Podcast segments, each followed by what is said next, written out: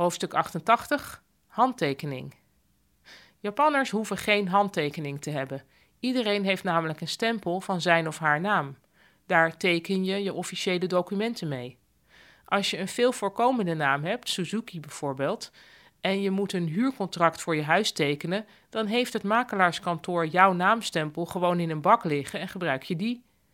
Ik snap niet hoe zo'n document dan nog rechtsgeldig kan zijn, maar in Japan werkt het. En even over de naam Suzuki, dat is dus Jansen, zeg maar. En er zijn ongeveer 2 miljoen Japanners die Suzuki heten. En als je het opdeelt, uh, Suzuki, Suzu betekent bel en ki betekent boom. Dus heet dan eigenlijk belboom.